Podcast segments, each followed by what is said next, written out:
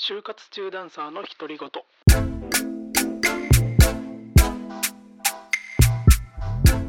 こんにちはカズマと申します、えー今就活生で大学3年生ですね。このラジオでは、えー日々起こるいろんなことに対して、えー深く突っ込みすぎずさらっと話してみようというラジオでございます。今日のテーマなんですけどあのちょうど大学生の生活をしててまあ感じるようなことなんですけどま奨学金の話ですね。奨学金ですかね。奨学金。これ実際に3人に1人ぐらいが、まあ、給付対応かかわらず借りてるっていう話なの。僕も大学行っててそんな気がします。本当に借りてる人って思った以上に多いな思って。僕は奨学金自体は借りてないけどその祖父祖母とかの基金というかなんかそういうシステムを経てなんか一つの大学基金みたいなものを作ってでそれで通わせてもらってるって感じです。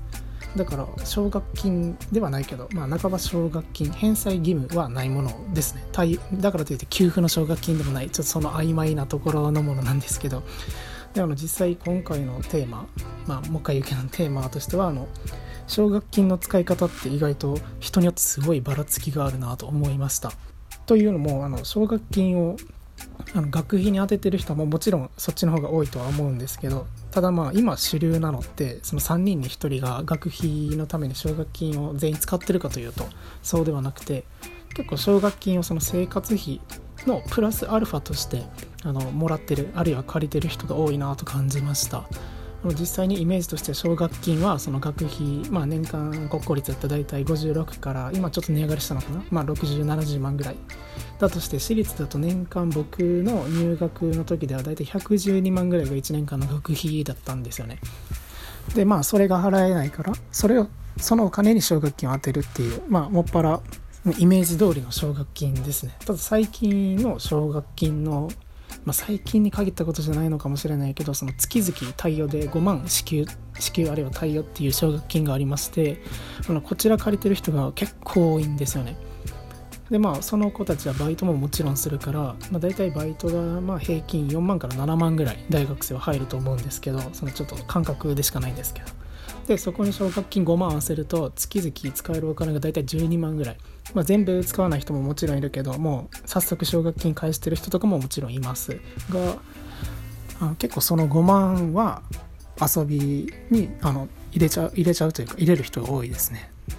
だから学費の奨学金プラスでその5万なのかはちょっとあの分からないんですけどただ奨学金の使い方としてはその月々の遊びとかの支出に充てる人が結構多いです。ね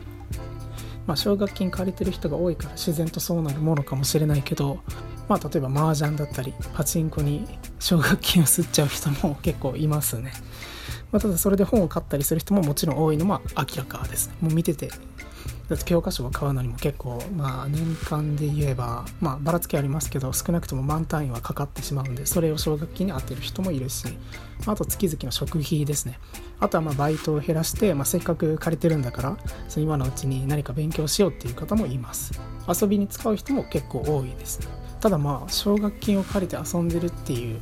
とかあのそんなものは考えてなくて結構楽しそうですね。だから僕も奨学金そういう意味では考えたことありましたね。そのバイトに時間がすごい取られてしまって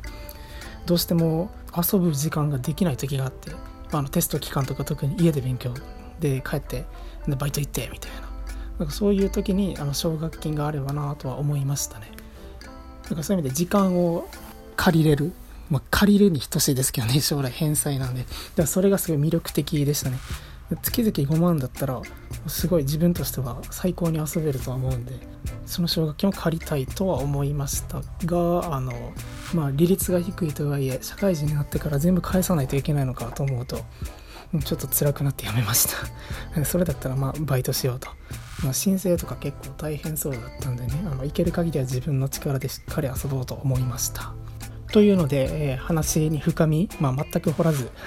掘り下げることもなく終わっちゃったんですがこれもさらっとラジオということで、えー、グダグダのまま、えー今日は終わりたいと思います。ありがとうございました。